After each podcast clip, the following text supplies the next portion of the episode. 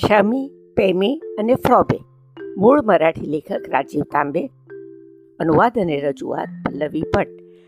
આટલા બધા દિવસોથી કબાટમાં ડૂચાઓની જેમ ભરી રાખેલા શાળાના યુનિફોર્મ મમ્મીએ બહાર કાઢ્યા, ખૂબ સરસ રીતે છપછપાવીને ધોયા, તડકામાં દોરી પર સૂકવ્યા.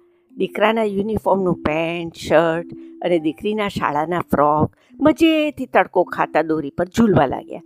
પેન્ટે કહ્યું, હવે લગભગ જૂન મહિનો આવી ગયો લાગે છે. શર્ટે કહ્યું, અહો, તમને કેલેન્ડર બેલેન્ડર જોતા આવડે છે કે નહીં? આવું સાંભળી ફ્રોક બોલી પડ્યું, તમારી તો છે ને કમાલ જ છે. આપણને સ્વચ્છ રીતે ધોવાનો શું માણસોને ઝટકો આવ્યો લાગે છે? એવી કાંઈ હોશ થઈ આવી હશે.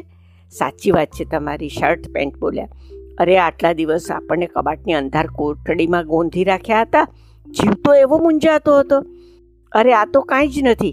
પ્રત્યેક વખતે જ્યારે કોઈ કબાટ ઉઘાડે તો મને લાગે હવે મને બહાર કાઢશે. પોતાના અંગે ખભે બેસાડી મને આખું જગત બતાવશે. પણ એવું થયું ખરું? ના રે ના, હર ઘડી કબાટ ખુલે અને બીજા બે ચાર કપડાના ડૂચા મારા નાક ઉપર, મોં પર ઘૂસાડે.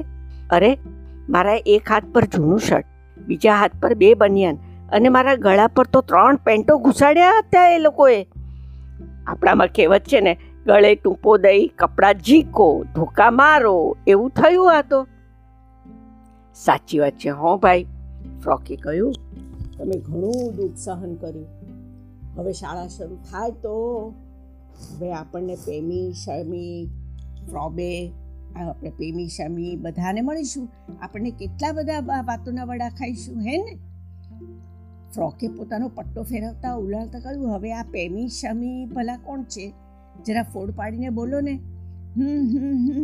અરે, શમી એટલે શર્ટ મિત્રો, પેમી એટલે પેન્ટ મિત્રો. તમારે જેમ ફ્રોમી હોય છે ને, એટલે કે ફ્રોક મિત્રો, એવા અમારા પેન્ટ મિત્રો ને શર્ટ મિત્રો.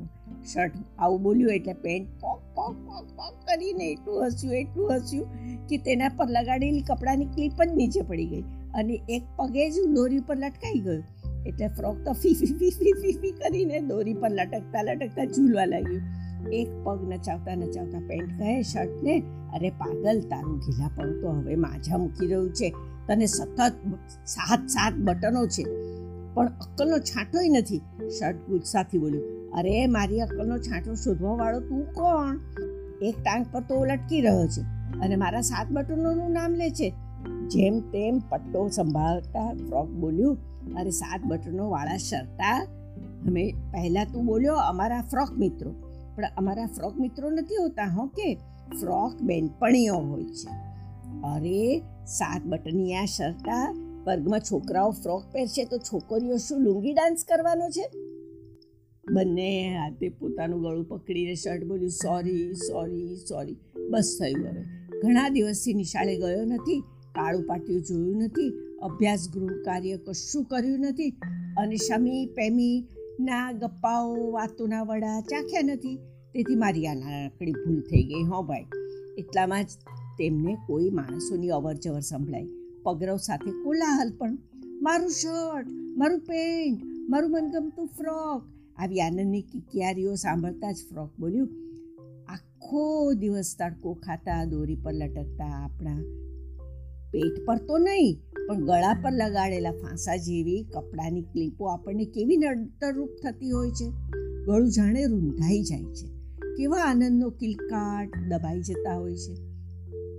પણ ખરું કહું, જ્યારે બાળકો આપણને બૂમો પાડીને બોલાવે છે ને, ત્યારે તેઓ શાળાએ જવાની તૈયારીમાં લાગેલા હોય છે. ત્યારે ગળે ટૂંપો દેનારી ક્લિપ પણ સારી લાગે છે અને નિશાળે જવાનો ઉમળકો તો હૈયે સમાતો નથી.